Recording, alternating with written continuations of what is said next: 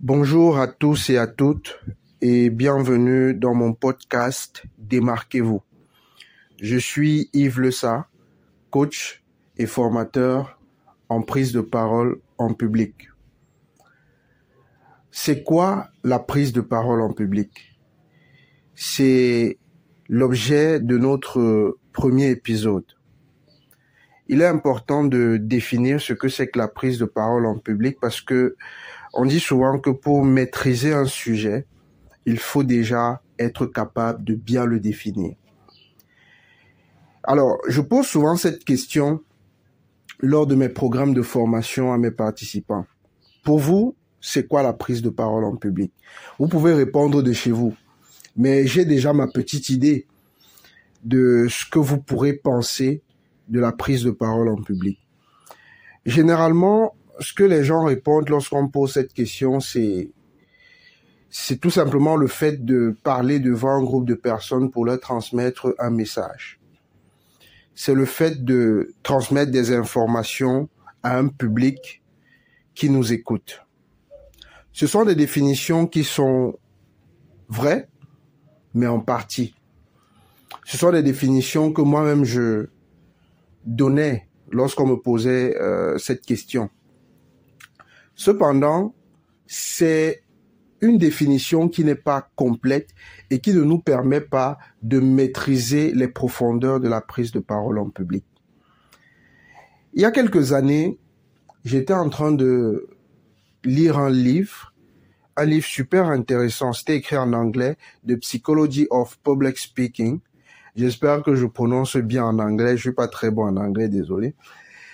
Mais dans ce livre, l'auteur a partagé une définition qui m'a tout de suite captivé. C'est une définition qui a marqué mon esprit jusqu'aujourd'hui et je pense que c'est l'une des définitions les plus complètes et les plus profondes que je n'ai jamais lues en matière d'oratoire, en matière de prise de parole en public. Alors l'auteur dit ceci dans son livre.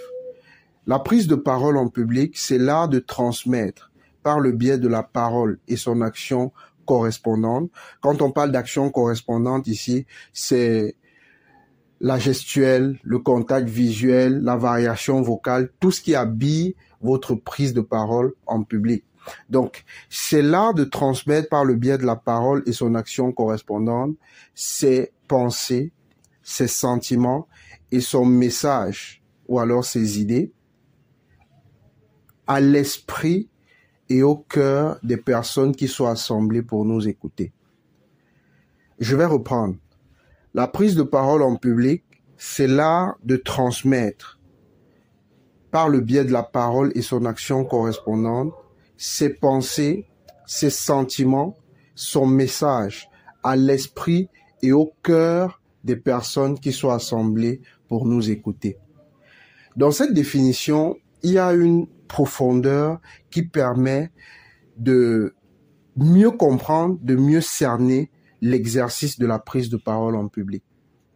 Ce n'est pas seulement le fait de se placer devant un auditoire et se mettre à parler qui fait de nous un bon orateur, par exemple, mais c'est d'être capable de transmettre quelque chose à l'esprit et au cœur des gens qui nous écoutent. Cela sous-entend donc que pour être un bon orateur ou encore pour maîtriser la prise de parole en public, il faut comprendre comment fonctionne l'esprit des gens.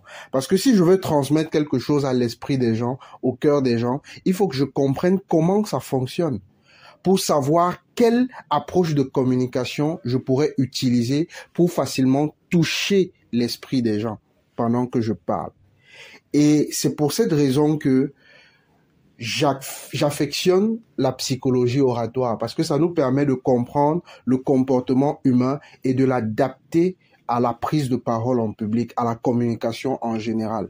Et c'est le but de notre podcast.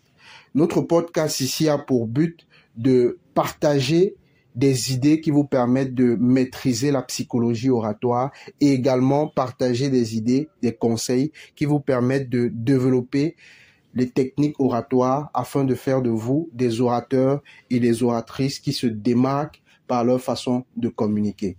Donc aujourd'hui, j'espère qu'avec cette définition de la prise de parole en public, vous saurez exactement sur quel levier vous devez vous appuyer pour mieux influencer votre auditoire. Parce que ça, c'est le but ultime de, d'un orateur, être capable d'influencer. Donc aujourd'hui, j'aimerais qu'on garde cette définition à l'esprit parce que ce sera la base qui nous permettra de mieux développer nos compétences en tant qu'orateur, en tant qu'oratrice. J'espère que ce premier épisode vous a été utile, que vous avez appris quelque chose de nouveau et n'hésitez pas à vous abonner, à laisser un commentaire pour que je puisse voir ce que vous pensez de ce que j'ai partagé avec vous aujourd'hui.